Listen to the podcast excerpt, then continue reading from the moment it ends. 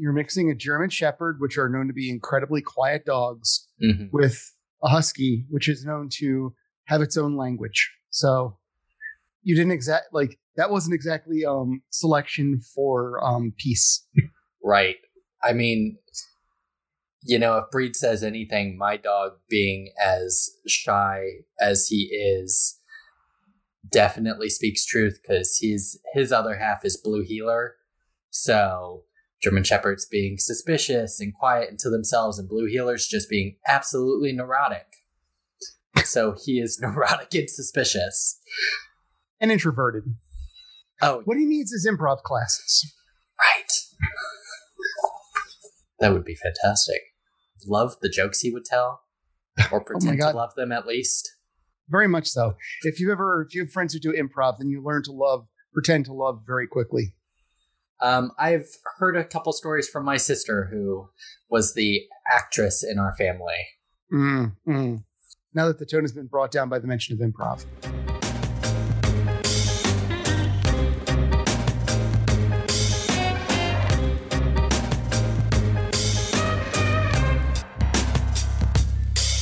Hello, hello, hello, hello, hello, and welcome Hello. to Better Left Unsaid. Hi, Bruce. Sorry, you start over. I Chiming just, in. No, no, I love it. Here's the thing. Anything about this podcast, everybody knows it's a mess. That's why we're here. That's why it's better left unsaid. So that's why you were hunting me down so much because it's a mess. Thank you. I like to show the best of the worst. hmm Or the worst of the best. I'll, I personally, I feel I'm more like the worst of the best than the best of the worst. I I can personally relate to that. Uh, you know, in Drawbridge. school, I graduated in the very top of the bottom fifty percent. Oh, look at you all fancy with graduating. Look at me. They let me out of this place. Go on. What else did they do? Grade your papers. Well, pretended to, you know. but welcome to you. Better Left Unsaid. Uh, this is definitely an interesting experience for uh, me, on my part at least, because you are my first guest that I've actually had remotely, who I really don't know at all. Yes. Sorry, who are you again? You know, I think ultimately, if you were to examine the soul of a man, do we ever really know who we are? However, they've labeled me Bruce Snackson. Ostensibly, I am a sh- uh, filmmaker, actor, producer whose everything went away during the pandemic. I am now a podcaster with two podcasts. One's called The Fittest Fat Kid You Know, because I am. The other is called Fails, Falls, and Fuck Ups, where I talk to people about fucking up because they do. Or I will retake that in a way you might be able to, so it's clean. Should I? I don't know because I didn't ask whether we were curse, curse or not. It is Better Left Unsaid. You can Okay. say whatever you want. Um, and I've done enough intro plugging that I should have because it annoys me on my show. But basically, I talk about things. Um, I try to be funny, and I try to balance that with being emotionally honest. And um, you know, just trying to be myself, even if I may not fully know who that is. Maybe you'll detect it. And we don't know each other, but we're going to sound like we do because we're just those kinds of people. right? That is a fantastic way to be, especially on this show, just because this is my therapy. Welcome to my therapy for this. No problem. And exactly what went wrong with your relationship with your mother? Um, mother, maybe not. Father, well, Mm. you know, Hmm. there's a lot going on when your dad is the literal professional clown. You know, when you put it like that, because my dad was a professional hustler until he was professionally dead. And you know, there's there's trauma to spread around. Uh, this is supposed to be a fun show, isn't it? Uh, we dive deep here, you know, we make light of probably some not very light stuff, and that's how Hmm. we get through it. sounds good. Sounds good. So once again, I cede control back to you. Right. Um, well, as is customary for anyone on Better Left Unsaid, any guests at least, uh, do you have an embarrassing story for us? Well, um, I listed that I was an actor, and there's a reason for that. I am almost terminally shy. Now, it doesn't come off that way on camera, and it doesn't even come off that way in person. If you were to ask my girlfriend, Am I shy? she laughs and she doesn't believe it. Even when my mother went into detail about how shy I am, Liz thought I put my mom up to it. And Liz is my girlfriend, by the way. So to get over this shyness, I decided to go into an acting class. I didn't intend to be an actor because uh, I don't want to be on camera. I don't want to be on stage. I don't want people to look at me. But if there was ever going to be a chance that maybe, just maybe, I could meet a girl, kiss a girl, talk to human beings that weren't directly being forced to talk to me, and me specifically forced to talk to them, I needed to do something. So, what do you do? I figured an acting class might be a, uh, something to try. And so this became if you if, if you've ever taken an acting class and you had mentioned before we started recording that your sister was the performer of the family, your first acting classes are filled with silly things that are just trying to get you out of your head. It's that whole like, you know, be a tree, be more like a tree. Or Meisner techniques where you look each other in the eye and just keep repeating what each other says. This is all, the whole point of these things are to connect to things. And as a shy person, it's very hard to connect to things. So, you know, you'd be, and also usually in these classes, they're full of very attractive people. And you know, I didn't view myself in that way. So I'm now making eye contact with a like incredibly beautiful person going like, your hair is green, your eyes are green. Where desperately in my heart, I'm like, I need to look away. I need to look away. I need to look away, but I couldn't. Mm. This led to a series of very, very what I felt embarrassing things because I began taking these classes. I began helping a little bit. And then I got cast in my first play, and it was a play called Zoo Story by Edward Albee. And it, it's been such a long time, I can't really summarize the text of it, but basically, these two men meet in a park. And one of them is somebody who has repressed his sexuality, who is awkward and he isn't able to connect with people. And everything in his life is wrong and everything in his life has gone south, so much so that he's gone to this park to find somebody to kill him because he's too much of a coward to kill himself. That's who I played. The play is about 80% out of one actor's mouth, and the rest are feeder lines from the other actor, the guy sitting on the bench, as the zoo story is the story that the one character tells this man about all these things and he starts relating it to other things. It's a lot of really deep, personal, embarrassing things that I went from not being able to talk to more than two people at once to telling an auditorium full of three, 400 people this long, embarrassing story that wasn't mine, but I had to embody it again, doing the actor thing. But there are three, 400 eyes upon me talking about like one of the stories in this thing is talking about this dog that this character hates because the dog's always loud and always has an erection and just um, he wants to connect to the dog but he can't so he eventually tries to poison the dog but the dog survives and then the dog beforehand would interact with him but then the dog would avoid him. It was this weird story and i'm telling it to an audience full of 400 people who after the play would come up to me and talk to me as if i were this character Ooh. And so that became a running theme because one of the things about me is I don't look like I come from here. I look like I come from somewhere over there. Um, like I just like I'm slightly ethnic in some kind of way.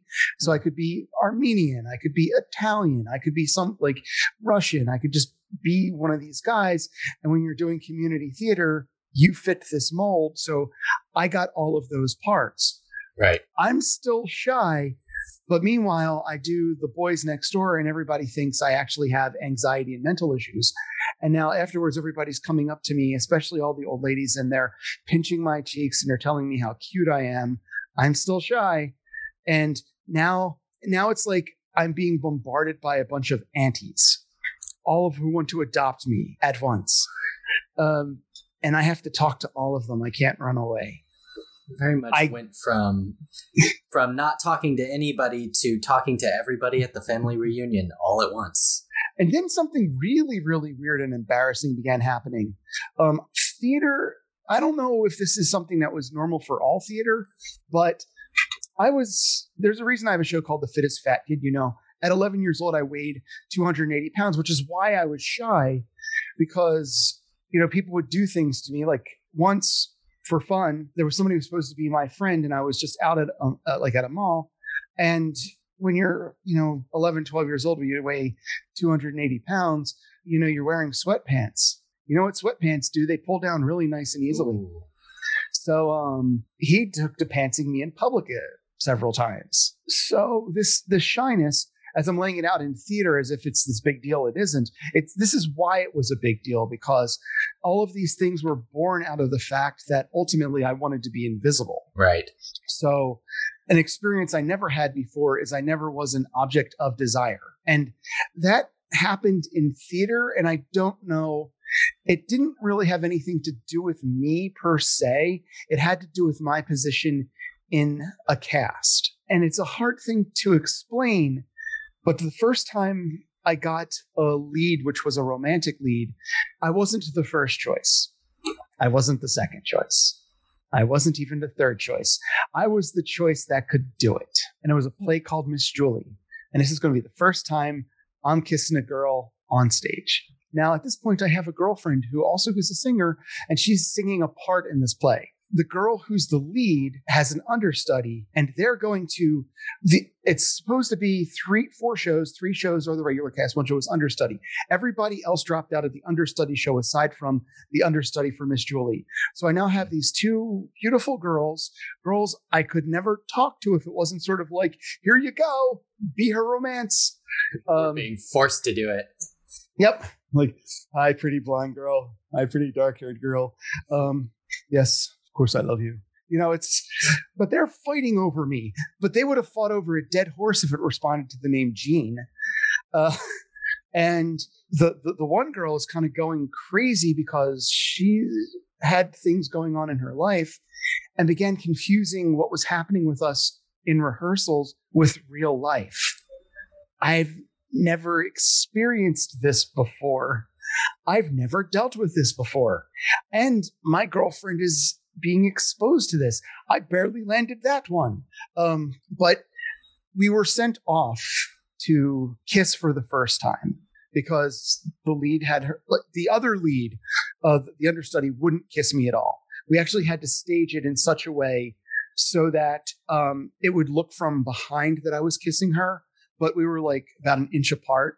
And she later on, her name was her name was Stacy, and she actually, even though they were fighting over me, she was the sane one. She was the nice one.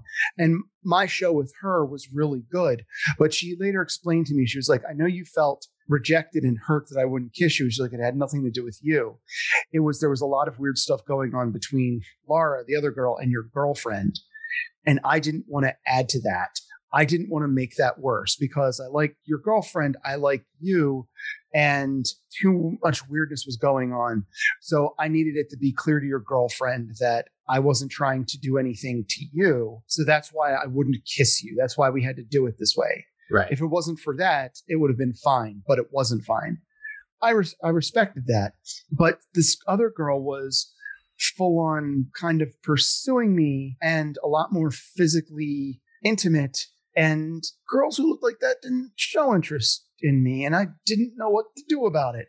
So I have people approaching me who don't know who I am because I do a play where I do an accent, and then people want to know if that's my voice. And so I've got right. like groups of drunk people going, "Hey man, you speak." It's like, okay, um, hi. How many of there are you? Like, are we having a fight? What's going on? I just I just want to go home and eat. um, Story. And, yeah. It's like, oh man, I was just like, because you sounded, you don't sound like you sounded. It's like, yeah, I, thank you, thank you. so, um, on it was all very, very. I felt embarrassing because, again, in the back of my head, in this point, I wasn't that heavy, but in the back of my head, I was always that heavy, and I was always not that attractive. So these interactions just always felt weird and awkward, and I didn't know what to do with them. And then I got further out in community theater where it turns out that community theater tended to be filled with married women who were not very happy in their lives. And again, if you were if you were not the background, you might get some interest. And this is not something that happened to me. I don't know how to deal with this.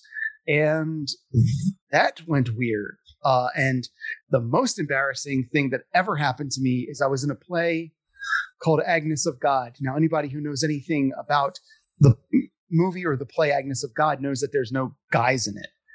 Agnes of God is a two women play about a nun who gives birth to a child that she um, that doesn't survive and she essentially throws away and they discover it. And then she's talking to a psychologist and the nun keeps talking about this religious experience and this angel that visits her that ultimately turns out a guy climbed in her window who was a janitor at the place where she worked and raped her. Oh my goodness. So very much, you know, your your light Saturday afternoon fare. Agnes This of is, God. this is all community theater? All community theater. Community theater is a is a wonderful melange. Oh my God. I used the word correctly. This wonderful melange of weirdness and musicals and whatnot. I I was in a whole like I played um a specially abled person in the boys next door. I played Eastern European person. I, I played one of the guards in um, One Flew Over the Cuckoo's Nest. Mm. I'm trying to. What else did I play? I, I played uh, police detective. I I, I played uh, uh, one of the Italian brothers in in um, A View from the Bridge. Like just all these different things. And and my thing is, I was always, with one or two exceptions, I was always some kind of character. I once played Pete the Cowardly Apostle in a play called The Branch, which was supposedly an historical take on the life of Jesus. And um, I accidentally made the Apostle Peter an alcoholic by a choice that I made, and that became like this big part of the play. um, it's it was, but it was all very very strange and weird. But the weirdest thing was Agnes of God because um, it was the first time somebody came up to me in another play because I used to have this long hair, like long curly hair, because um, my hair wants to jufro, and so if I don't keep it short, I've got to keep it very long. So, and when it's long, if I take care of it, it looks like curly and luxurious. It's it's truly a wonder of 80s heavy metal. Um, or it could be. Don't tell my partner that because he has been wanting to grow out his hair for far too long. Don't listen to this, Josh. Josh, go away. Josh, just go. But Agnes, so I was doing a play called Devious Means, and here this this was a double character in that play. Um, I played a short order cook. It was like a play within a play. So every character in this play, which um, was written, I can't remember the guy's name anymore, but he had like um, a play called Sunset Bar and Grill, and he was like a local guy, and he wrote this play called Devious Means, which was about this diner that was near a mall shooting. As the mall shooting was happening and how everybody at this diner was trying to use the mall shooting to get their 15 minutes of fame. And and it's like back then there was like only what like one mall shooting every few years as opposed to um what time is it now i think Right. we're due one in the next 20 minutes Honestly, though, oof. yeah i mean it was very not only was it prescient about the, the shootings but also the way the media would really grind into them right. and so all the different characters had their angle on what was happening. And I played a short order cook named Dog, who then breaks character talking about how much he hates being in this play. and and and they decided like so the character of dog talked like this. Hey man it was like so those tone. Those porns man. They're like so so cool man. It's like totally awesome. And then when he breaks character it was like can you do an english accent? No. Can you learn one? Uh sure.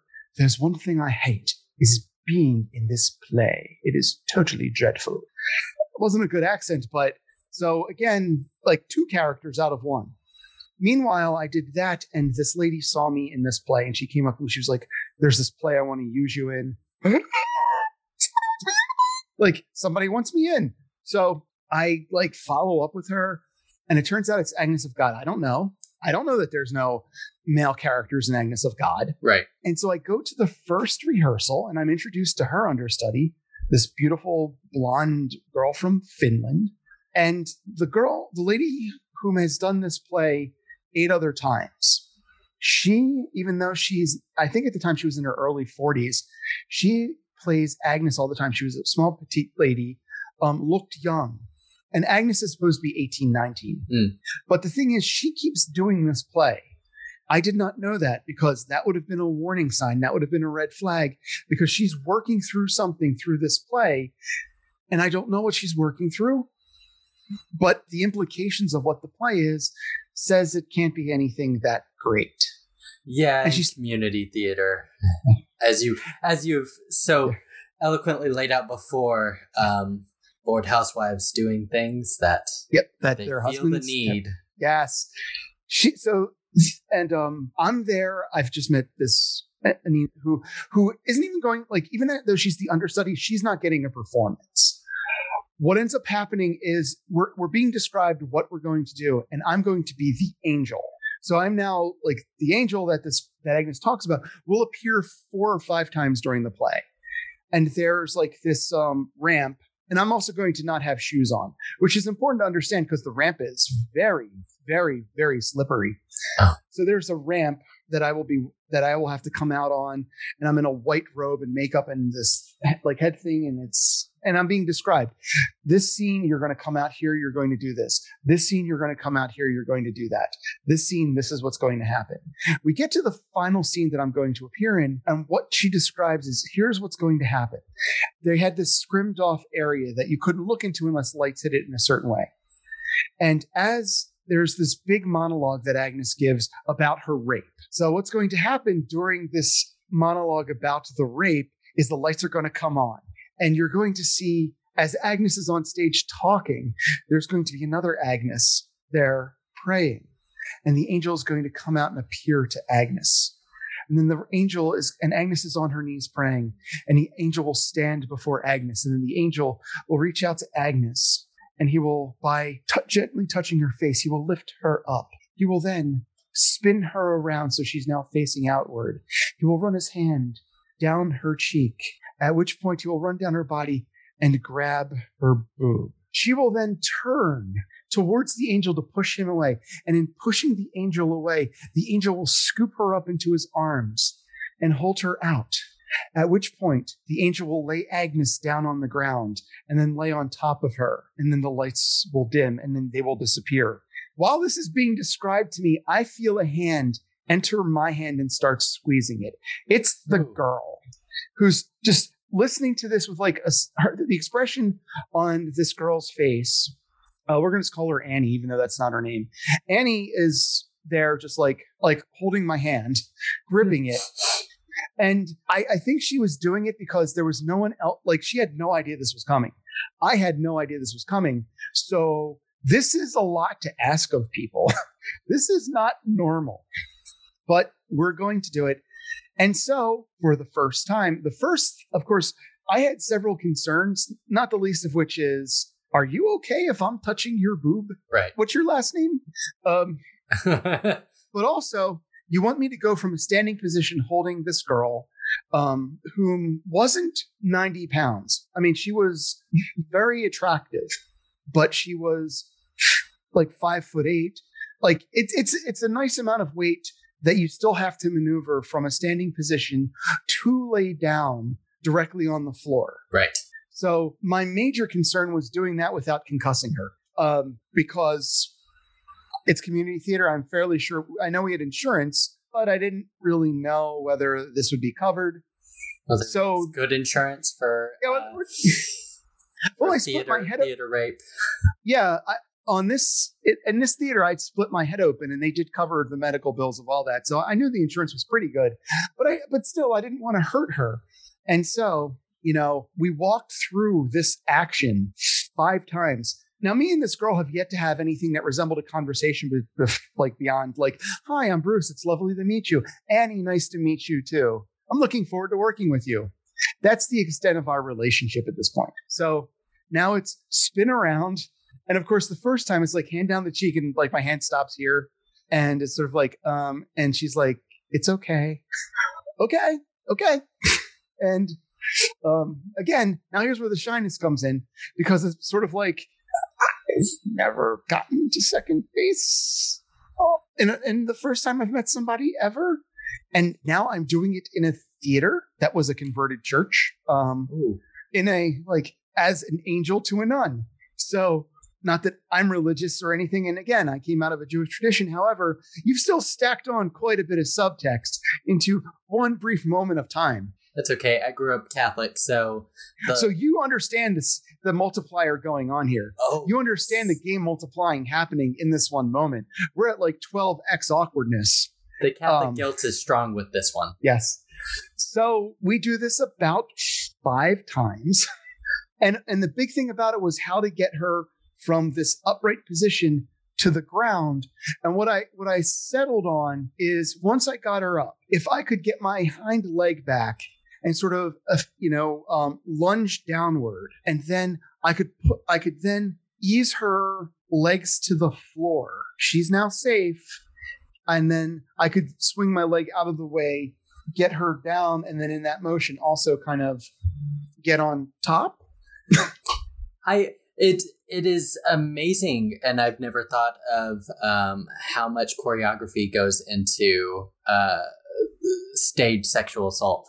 Yes, yes, um, quite a bit. And then this the, these moments then created um, it set up a weird dynamic in this relationship because our our relationship was primed sexual from the get go Mm. because everything, our entire interaction here, and I, I, I didn't realize that this was going to be the case aside from one time. So, like, I'm ostensibly funny, especially when I'm nervous, because to try to deal with being nervous and deal with talking to people and just not again not wanting to be alone and yes i managed to land a, a girlfriend by act of happenstance being funny was the thing that i could do Right. so when at the end of the day and we're talking a little bit and saying goodbye i'm joking with her i'm making her laugh. Because otherwise i i mean clearly i'm not quite as shy around her now because well um i have a pretty good like idea of the geography of her body at this point. Much like the second girl i ever had an idea of the geography of their body um without actually having any kind of relationship with her Right. so that put it into this awkward realm to begin with, as I said before. And I'm making her laugh, and then she, like, she gets so flustered and nervous, she drives off and nearly takes me because I'm leaning into her car talking to her, nearly takes me with her, which Oh. made me go like, I survived that, but also like, hmm, that, that that was different. And throughout the next rehearsal or two, you know, she's holding my hand from time to time. And then one day, and again, I can't stress not I'm not meeting the actresses and actors, these are very much attractive people, much more attractive than I saw myself as. So the idea any of them would be interested in me was still alien beyond the fact that, oh, I'm in this play. Because I'm answering to this name, they want my attention, but Right. it's because I'm the lead. And then the play ends, and then we never speak again because there we go. She, one day, we're just behind the scenes waiting for our cue, and she just starts kissing my neck out of the clear blue. I didn't know what to do, so I did nothing. I just st- sat there, and this happened. And as it turned, yeah, and then back over at Devious Means, which was still going, um, there was a long-haired girl who played a reporter, was mostly the stage manager, and she was showing interest. And my girlfriend was actively aware that these girls were showing interest, and my girlfriend was showing interest in other people, and things were getting really weird and awkward. And I am totally not equipped to deal with any of this.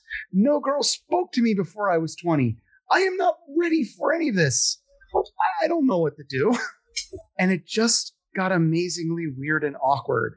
Um, we had a stage manager at at at um, Agnes of God who broke up with her longstanding boyfriend, and I had lunch with her to comfort her, and that made Annie jealous. And then while I was having this lunch, and I told my girlfriend at the time I was going to have this lunch with this girl, and here's what happened, and here's where I'll be. Um, while I was there, they were on AIM talking, and Annie was planting seeds of Annie was not happy that I was t- comforting this girl. And so now really weird Jerry Springer esque stuff is starting to happen. I imagine. There's a lot And- of acting turning into pseudo dating, turning into pseudo sexual assault, turning into Yes, Oh actual goodness. sexual stuff. Yes. it's a metamorphosis. it is an entire an entire thing. It is also exactly where um, after this I decided it doesn't matter if I'm single. It doesn't matter if I have a relationship falling off. It doesn't matter. I could be actively on the hunt for just like that last human contact I will ever have in my life. It will never ever come out of a job that I do, a performance that I'm in, a work situation that is just such a bad idea, regardless to, you know, and, and this is me as somebody thinking like, well, if I lose my girlfriend, I'm going to die alone. Because again, shy, awkward, don't know how to do any Right. of this. Like I didn't get comforted, like comfort in the I didn't get confident in the idea that, hey, I might be like this might have ended. I might be signal, but I can find somebody. Like there's enough valuable about me that I can find somebody if I want to. Your Or if I- it is might- not the other person Yes, being with you. right. It's sort of like if I blow it with you, then I'm going to die alone. Most I have- likely, face down in a thing of hungry man fried chicken. I have been there. Yes. Both with the feeling and the hungry man fried chicken. I understand. Oh, yeah, yeah. Clearly. I mean, look, we're men. We understand. We're hungry men. Um, See, now Sponsoring- TV dinner. I know. Me too. And I don't have one. But so with Agnes, it just got very intense. And the direct and, so we're playing out this director's pseudosexual, like psychosexual fantasy or whatever was going on. She wasn't happy because she could see all of this tension that was getting, you know, worse and worse. In the moment that me and my actual girlfriend had like a little bit of a split up there, Annie absolutely pounced. And that was, and she was married. And that was the thing about this. Um, and I was young and stupid. So um, it then became this weird tension between her and then the girl in the other play. And then when trying to work things out with my girlfriend, it just became this big stew of weird psychosexual awkwardness. I love that phrase that just I, I, I, didn't know what to deal with. And then it what eventually happened is um what eventually happened is, and how it all ended thankfully because i wasn't equipped to like i was just being pulled along for the ride i had no i had no real control over any of this because you can know I- imagine most people would. I I'm trying to I'm trying to picture literally any other actor in the world being in a pseudo sexual psycho square of yes weird tension and being this is okay. I this is this is good like you this know is good. Dog dog in a flaming room. yep this is good nothing's happening This is this is fine. this is fine yeah no it was it was very much like that and then um she wanted me to take acting classes with her and i signed up for it and then she went on vacation with her husband who was never ever there which was a big part of the problem to aruba. And then and he was also seeing someone on the side. They like that was the other thing about this. All of the like for whatever reason within the realm of of of my morass of um, soap opera-ness. All of the ladies, their husbands were they themselves having, you know, fun on the side because the other girl in the other theater, her husband was a musician and he would keep telling her he was were different places and you know she would verify that he wasn't and that happened. And that only ended once you know she got pregnant and then they all kind of they settled back into like an actual functional family unit. But and i didn't have that much connection to that one because um well like it was just dominated by the thing going on at agnes of god. Right. when um she went to a room and came back she wanted to reconnect to her to her husband i was still you know in a state of being broken up. I didn't respond to that well because i didn't know how to respond to it. And i was now in class with her and she just wanted to be we're just supposed to downshift into being friends and i didn't know how to do that or take it. Um, after being dragged along, it uh, it seems uh, you know that's that's a pretty reasonable response. so eventually got back together with my girlfriend at the time. And then the in the very next play that i got cast in this was another one where i was a romantic lead which again that happened to me twice romantic lead was twice miss julie and then it was an educational play for um, edgar allan poe and it was called it was it was like a, an, a take on fall of the house of usher and i there was four people in the play and I was one of them. And what happened is the very first rehearsal, afterwards, we all go out to have dinner and we're at an Applebee's because we are high class people. Of course, if it's not Applebee's, it's, you know, Chili's or TGI Yes. Fridays. Um, yeah. Um, oh, there was another one. It was Chi Chi's. It could have been Chi Chi-Chi's. Yeah. Not the pizza joint. We had different Chi Chi's. Um, but we were there, and the lead actress, who, who up to this point has been warm towards me, friendly towards me, she's asking me about my personal life. And this is the girl who's I'm going to be opposite romantic wise. Mm-hmm. And um, actually, I remember I had a third romantic lead years later, but that was it. Um, that I didn't write for myself. And she's like asking me about my personal life, and I let it drop that I have this girlfriend. And her entire demeanor changed in, in that moment. And she stopped being warm to me. She stopped being friendly. And we had chemistry on stage. It was fine. I didn't actually kiss her, so it didn't matter that much. But she was she was going to be my girlfriend for the play we were like she was it was going to be for this duration we were going to have this 12 week run and i was going to be i i was going to be her boyfriend but i had a girlfriend so i couldn't. So she just disregarded absolutely disregarded me. Oh and that was um that was a much better type of awkwardness than what happened before but um again community theater and that was i th- it was it was around that time that i'd been getting enough experience with all these strange screwed up experiences that finally it was kind of like all right i know on the inside i still feel this way but now i'm used to with all this crap going on like hey meet my friend phil hey phil how you doing man nice to meet you Right. I mean, uh, going through the frying pan, my my goodness. And I think I think the quirkiest part to me is the fact that outsider's perspective, I have no clue that community theater is um, incestuous filled with this kind of drama. It is. tumultuous. Oh my goodness. Oh, oh God, yes. Um, um, a lot of um, outside of prof- professionalism, like when you get to a professional level with theater, it's full of people who are living their dreams and fantasies. Mm. More of their fantasies than their dreams, I think, because ultimately. You have people who this is their escape from their their day jobs. This is where they get to be the center of attention and they get to be really really special. So you have somebody who works whatever they do and then they go on the stage and they get to be the center like there was a guy named tony and the whole reason there was a view from the bridge in this one place was because tony always wanted to play the lead in a view from the bridge and he was on the board and he was like he was in everything they did this um, it was called the footlighters and it, i had several good experiences at the footlighters including getting my head cracked open um, and um, the play I was in got a terrible review, but the reviewer is the guy who found me um, bleeding profusely. And actually, there's a cute story. So this is my first, and and, and one that doesn't involve a sexual component, thankfully. Um, this is my first play out in community theater that wasn't at a community college, and it's 30 miles away from where I live. I'm really the stage manager, but I got a part of a guy who walks on as like a, a moving guy who is just sort of part of a ruse. And he walks on and he asks for a question or two, and then he walks off, and that's what he does.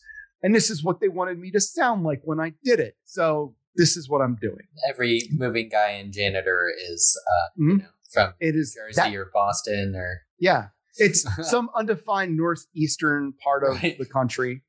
Helps I'm from Philadelphia. I'm halfway there to begin with. And yeah, hey, is there a Mr. Dennison around? Santoro. Santoro's moving in storage. We got your stuff right here. Right here. Um it's like so i'm the stage manager which means i have to get everybody in place and it's this big converted stone church because they all were in one form or another and there was um, the main area where the pews are, are still we used them as the seats and there's the stage up front where the religious ceremonies would have had happened and then there was like a at the back of the house there was like a ladder going up to where the lights were and then there was like a couple steps down to where the green room was, where a mixing room was, and there was like a green room, and there were the bathrooms. And uh, it's time to give two minutes. Two minutes. Two minutes is very important.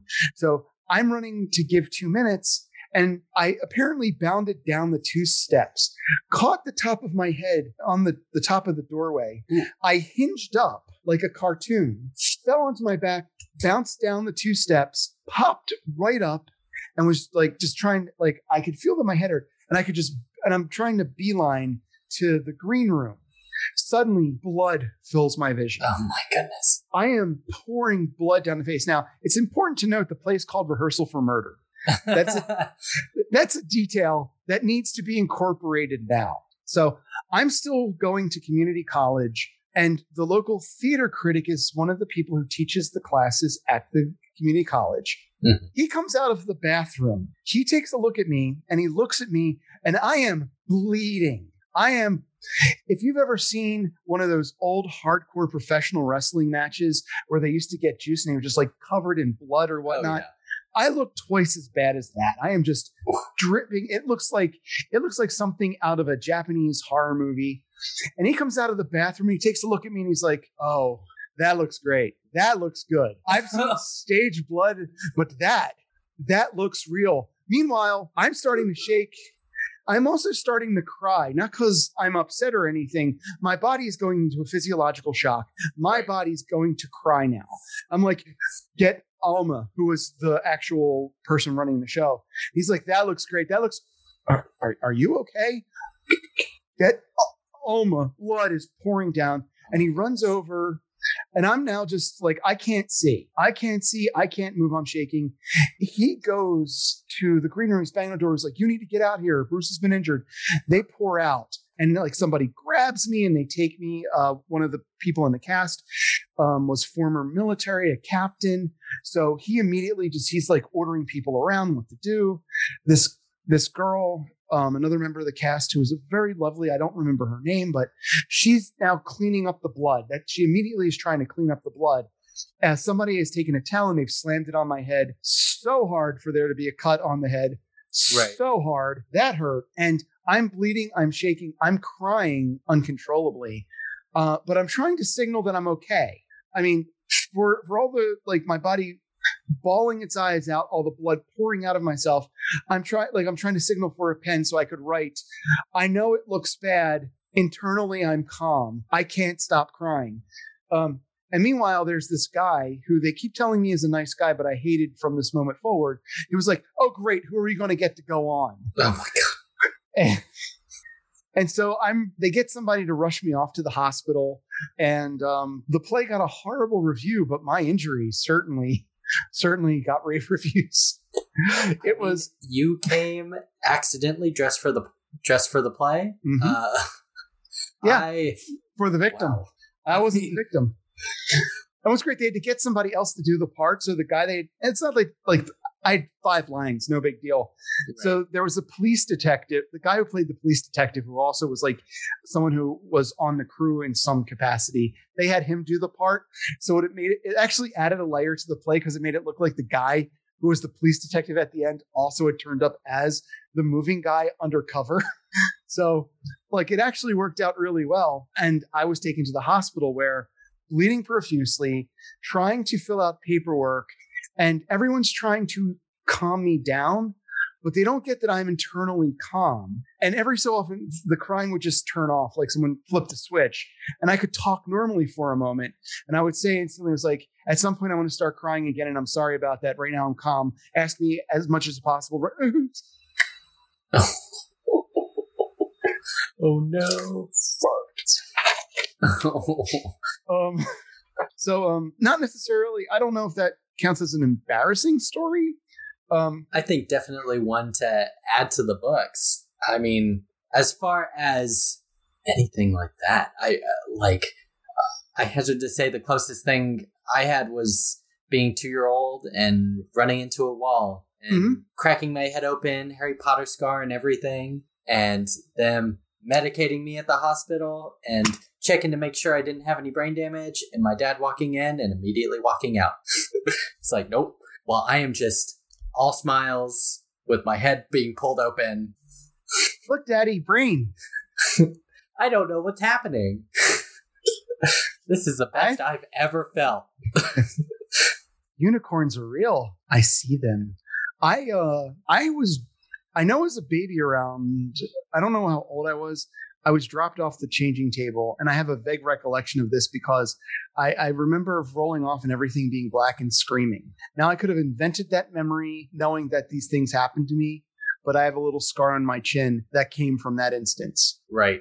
So, I mean, but I I have a awful fear of being upside down. So roller coasters have always been kind of iffy for me. Uh, and come to find out, uh, I had been strapped into a baby seat and it had fallen off the couch and suspended me upside down, tied would be- into it, which is what it's supposed to do. Mhm. You know, minus the trauma. Well, think of it. It, you know, on the one hand, psychological trauma for the rest of your life, but luckily, not head trauma at the time. Right. So ultimately, it's the, it's the better of two traumas, That I I can agree with that. which I think is the way to view all traumas. Could it have been worse? Yes, yes, it could have. I know I definitely still do, but more, uh, you know, years and years ago, ask myself, could this be worse? Yes, it could definitely be worse.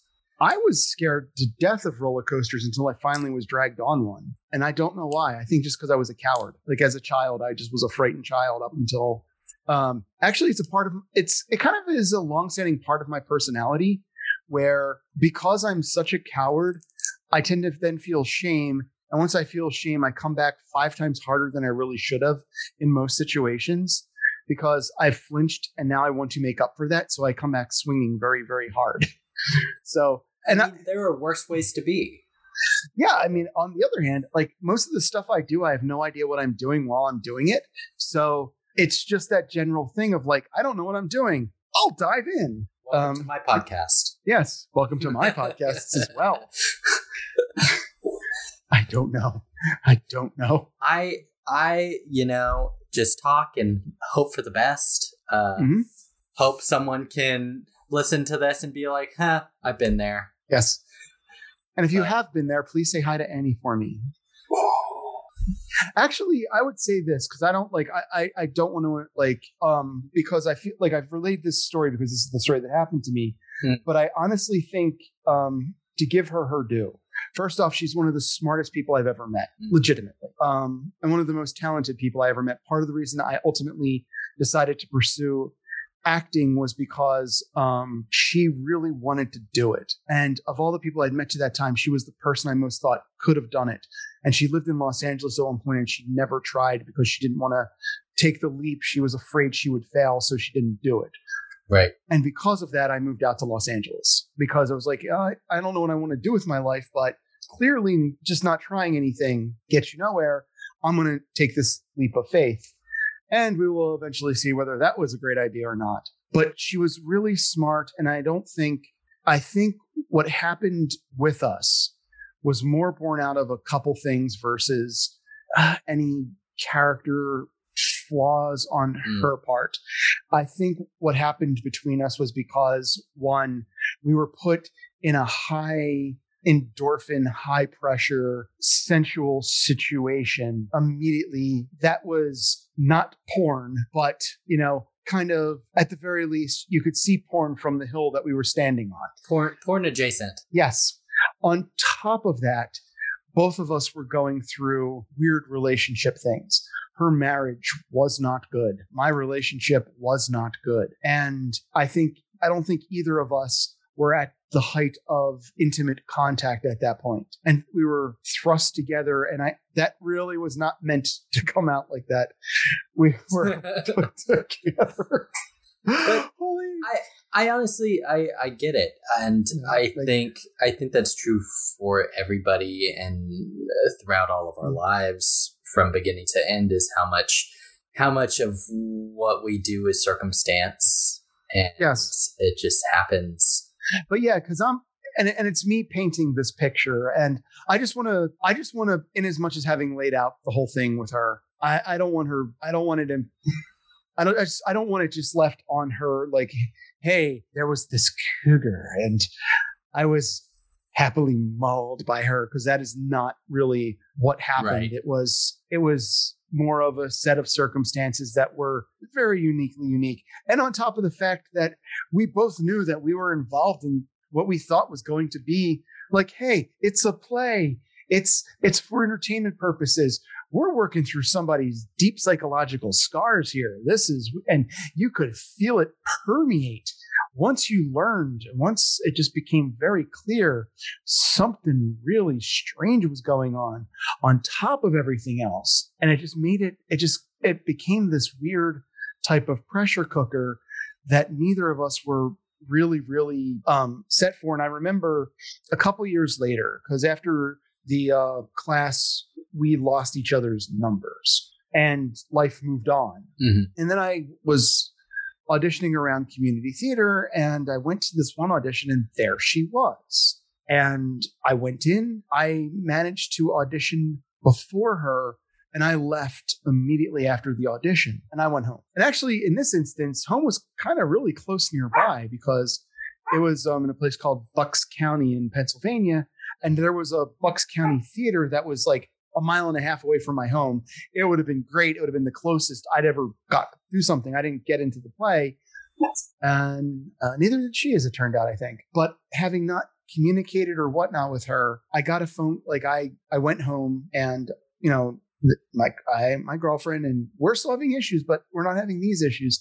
And I immediately tell her, "Here's like I ran into Anina. She was there, um, Annie, and I get a phone call and it's her. And I look at my girlfriend and she's like, "Take it." And I was like, "Hey," she's like, "Hey," I, she's like, "You know, I wanted to go out and get coffee with you afterwards. I wanted to talk." I was like, "Okay." And at which point, um, I was like, "Hold on a second. And my girlfriend was like, I'm going to go. You have your conversation with her, get it done. Right. And she went and went away somewhere. And we talked about it. And, you know, we went in depth about what had happened between us. And I told her, I was like, you know, what, ha- here's the reality of what happened with us from my perspective. This thing happened and I was absolutely not ready for it. I was not emotionally prepared for it.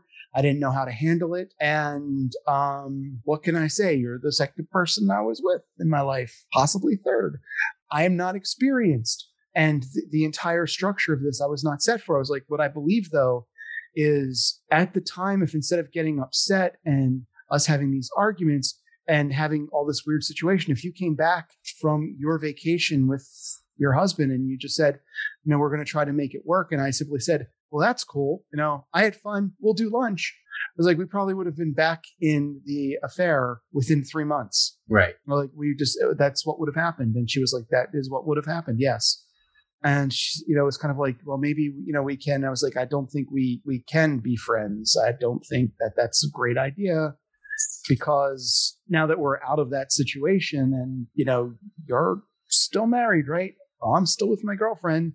So I don't, I know that there are people that can do this. I don't think you can. And I don't know that I can either. So we're just not going to. Right. Um, and that was sort of the last that we ever had contact. Aside from I ended up seeing her in one play later on, and we had a conversation. And she asked me what I thought of the play, and I told her, and she found that to be, as she described it, a bit boorish. So, Oh. um, she didn't. I have, I have this, like I, I've since I've since learned that when I go to anybody's play that I know, and they're like, "What did you think?" To say things like, and by the way, this is advice for everybody if you have a friend and they're going to a play and you know it's going to be terrible. And they ask you what it's like. Here are things you can say that sound like that they are thoughtful compliments but you've in fact said nothing. Wow you know i've never really thought about the material from that perspective. And it's such a unique take that i've never really considered that it could be presented in that way. That was like i mean to say fascinating is an understatement. Well, I mean, break that down. I can't say I wouldn't be flattered. Uh, Right. but what but what did i say to you Goodness. What a fascinating take. Yeah, Definitely. fascinating. the choices made were so bold. They were so bold that I don't think I actually have words. I think the most flattering part about that is the fact that you are not putting anything on any of the actors whatsoever, mm-hmm. which mm-hmm. I think is class act. Yep. Um, because I mean, yeah, I grew up in rich white suburbs where theater teachers have a lot of say and too much power and scream at students to Google them. Um, Do you know who I am? Well, if you need to ask, I think the answer there there it is. Yeah. Right. Right. Um, Do you know how much I actually care? I mean, like there's a there's a flip side to that question there, Bucko. right. But I think you know this this uh, these stories also serve to sort of. Uh, show you know we we are a product of our circumstances we are a product of the people who come in and out of our lives um and suffice to say do you think you would be where you are now without that experience uh, to be honest with you no for uh, various reasons not the least of which is so this is where it gets out of awkwardness and gets towards like kind of life and work philosophy right um i take everything i do really really seriously because I'm a relative unknown. And even with like my podcasts, I don't have that much of a viewership. But that doesn't mean I'm not a professional. So I always conduct myself as a professional. And I learned to do that out of these experiences because these experiences were anything but professional. These theaters, which were built on passion and drive, were not professional in any way, shape, or form. So I, I've learned to conduct myself as a professional because of this. I have, anytime I have a set that I've thrown, I don't care if after we're done, you get together. I don't care what you do. Don't do it on my set. I don't care what's going on in your life. Don't have it go on on my set because my life is not going on on my set. Here it's a professional. And if it's, even if it's a small production, that doesn't mean I'm not putting everything I have into it. And I expect at the very least that to be respected. So um, I've had instances where I've had actor like I had I I have a short film. It's called Lunchtime is Over, and I'm very proud of it because it's my it's my um stunt piece, and I do all of my everyone in it. Uh, it, it was born out of a stunt class. We all do our own stunts, and I and the whole idea is we're going to get some footage for our stunt reels and I'm putting this thing together. I was like, instead of it just being us doing random actions, why don't we build like some kind of framing device into it and make a story out of it? And and I, and, and I made this production with like a friend of mine who co-produced it. Um, his name's Gilbert Feliciano. I want to give him credit, but I had a friend come up to me and he was like one of the actors, and I really like this guy. And he was like, you know, and I was talking about my view of professionalism. He's like, you know, I'm going to be there. I'm going to do this. He was like, unless one thing happens, if this happens, I have to go. It was like, you know, if Garrett Warren calls me and wants me on his movie set, I'm going to have to do that. I'm like, well, here's the thing, buddy. If that is the case, you need to determine that now. Right. Because I don't care if that's your big opportunity. I'm putting a ton of work into this. And if I cannot rely on you, you can't be there. So even if Garrett Warren calls you, so for you to be there, you can't go and yes, I know that would be a paying job, and this is not a paying job. But if that is too much of a commitment for you, you can't shit can all of my work, all of Gilbert's work, all of everybody else's work, just because you got an opportunity to earn three hundred dollars. Right. Not acceptable. It's like so you need since you've said this, you need to right now make that choice and tell me whether you're going to be there or not. Because if you're not, you need to step out now and I need to replace you. I mean, professionalism by definition. Yep. So these experiences taught me these things. I had a, a sketch comedy group that I put together because I did take improv classes at Second City out here. And I made a, a guy who's become very much a close friend of mine. He's been my writing partner, um, though his career has taken off somewhere else that's not connected to entertainment. So we haven't written in a long time. His name is Manuel Gutierrez. I call him Manny, and now a lot of people do because apparently I was the first one. But Manny and m- myself and this girl lady Tracy, she's she's the person in my life who I view as a big sister. I love her so much. in fact, um, she owned. I had a dog that she ended up owning because that dog, who was another one of my mother's dogs, tried to kill my other dog Millie, and I couldn't allow that. And Tracy became the owner of of my other dog Rosie, Right. um, otherwise, Rosie was the sweetest dog ever. Irrelevant. We filmed, we formed a sketch comedy group, improv group called Bizarre Love Triangle because there was five of us, and that's improv logic. And we, you know, began doing like shows and and and production. Uh, um, but you know, but we were beginning to make short films or whatnot, and it was us trying to hold this thing together, and it was all about being professional and, and you know being on time and, and doing these things and, and, yeah it just became I, I wanted to move into making productions and when it's just you and a couple of your friends if somebody fails you you're just screwed but you can be out a lot of time and effort for somebody who's just going to, who basically i'm going to turn up oh i got offered a job for $150 and we had one girl who, was, who promised to help us in various ways, and we were reliant on her. And then she she got something like that, and it was sort of like she just left us last minute. Wow. And my my buddy Gilbert was like, you know, I understand her going. I was like, I understand her going too. I still will never bring her to another set. It's like I understand. Right. It's like, but when you make a commitment, you make a commitment, and you you have to hold yourself to that standard. So for like my podcast, I put like 15 hours, 16 hours worth of work per episode. Right. I I make sure that I look good. I make sure I sound good. I make sure that whomever I'm interviewing looks and sounds good. I don't know what I'm doing, but I put in the time and effort because I want someone to take me seriously. I want you to believe that if you were to trust me with this project, if you were to bring me on your set to produce your to play your material or to help you produce your material, that you believe that whatever problems you might have, I'm not one of them. And those were the lessons I've learned because everything was unprofessional. And that's the whole part of which is, oh, I, you know, I actually forgot the point I was going with Bizarre Love Triangle. As we were looking for members, we had one or two people come in who were sort of like, hey, my boyfriend's also a comedian. My girlfriend is also an improviser. Can we bring them in? And it was always no. Right. It's like, we're, it's like, I'm sure you have a wonderful relationship and I'm sure everything is absolutely great at home. But if th- something did happen, that would affect Bizarre Love Triangle, and we, we don't want that. So we're just we're, we're just from the get go. Couples aren't. We're not allowing couples to join. It's just you're the one who walked through the door. We want you. You're the one who walked through the door. We'll take you. But I'm sure your partner's great. I can't wait to meet him at one of our shows. Right. I mean, I think I think that's just best practice, and you know, I think that's why I appreciate you coming and joining me mm-hmm. this evening just because um, I mean I could tell by watching your stuff that you have that uh, sort of thoughtfulness and care into stop stop stop craft stop, into what please. you do bravo no. thank you thank you thank you no i'm i don't know that anyone's ever going to see any of the stuff that i've done Dark Spectre was what was killed by the pandemic for me because I wanted to expand out my Dark Spectre. And it's called Dark Spectre 2. It's available on YouTube if you are watching. Um, please watch it uh, just because it, it meant a lot to me. It still means a lot to me. It is a love letter to some degree to my mom.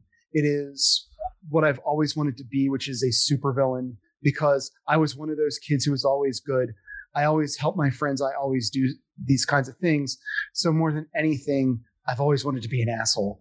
And so being the supervillain and I, and and I'm telling a real story with it. Not the first one. The, the first one's hilarious, but it, it's sketch comedy.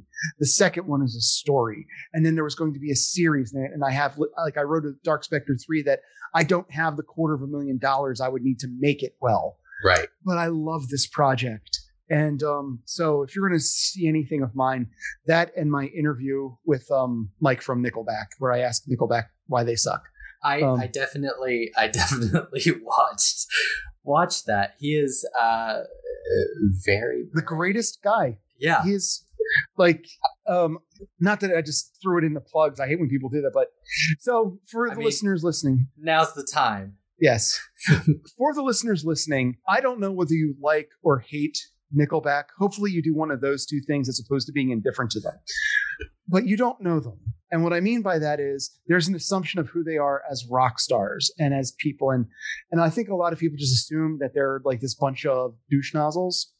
And nothing could be further from the truth. They are really nice, down to earth guys who have thought about their music extensively and are just really good people. And I say that, and I only know one of them, but I know who he is. And I know the kind of people he surrounds himself with. There's no way he's 25, 30 years in a band with anybody who wasn't similar to him. And they're a family friend unit. And Mike has deep thoughts about why they suck, how they suck. And what makes it interesting is we we go in depth about how it affected him, his family, how he thinks it affected their career, and just the perspective on how to conduct yourself under these circumstances. It's very open and honest in a way that a lot of people have difficulty being. So, um, yeah, definitely. Um, the show's called Fails, Falls, and F Ups, or Fuck Ups, depending on how you want to say it. But yeah, honestly, thank you so much for joining me this evening. I enjoyed every second of it. Really Thank did. you. And I enjoyed Um, talking to you. You've got kind eyes. You've got kind eyes. Thank you. Two of them. I you don't want to see the third. um, but yeah, God damn it, you caught me flat footed. You caught me flat footed. I had no comeback. And now I've got to sit here in embarrassment. That was not the note I needed to end on, Zachary. That was not the. and that is the best way to, to end better left unsaid. Um, Uh, oh, I'm, Do you- I'm off camera doing that. right. Uh, do, do you have any uh, social media to share? Why? What a surprise. I do. Oh, yeah. Anyway, so my name is Bruce Naxon. I go by the fittest fat kid you know because I am. And I also have a show called Fails, Falls, and Fuck Ups. You can find both of those at every place you get your podcasting consumables. Plus, they are both on YouTube, as well as all of my short films, including Dark Spectre 2, Lunchtime is Over. I just, um, we had it hidden, but I've now released it. It's called Nothing Personal. It was a pilot for a web series we never did. Um, there's a neat little cute little short that I love called Stuff and Stuff because I did all the graphics for it. So partake of my YouTube. It is and and leave me likes and comments because I love to engage and I do engage.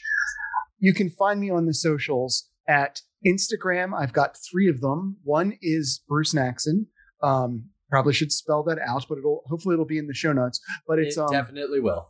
perfect, and I'm not going to spell it out. Just look down. Um, then I've also got for one of my dogs, Mikey, Agent of Chaos, Chaos spelled K A O S. If you want to overindulge in cuteness and a little bit of mayhem, he's your source. And then I've got Fittest Fat Kid. On TikTok, I was Fittest Fat Kid, but I changed that to Bruce Naxon. Twitter, Bruce Naxon. I have a webpage for the Fittest Fat Kid, which is www.fittestfatkid.com. And if you are just so old fashioned that you're like, I just wants to type you a letter, you can email me at hi there at fittestfatkid.com or me at brucenaxon.com. And am I anywhere else? Yes, you can find me on Facebook at Fittest Fat Kid. You can find me on Facebook at Bruce Naxon. There's my personal page, and there is a fan page that, to be perfectly honest, is only there by attrition. I like if you're going to look for me and try to send me a friend request, you'll want to do my personal page.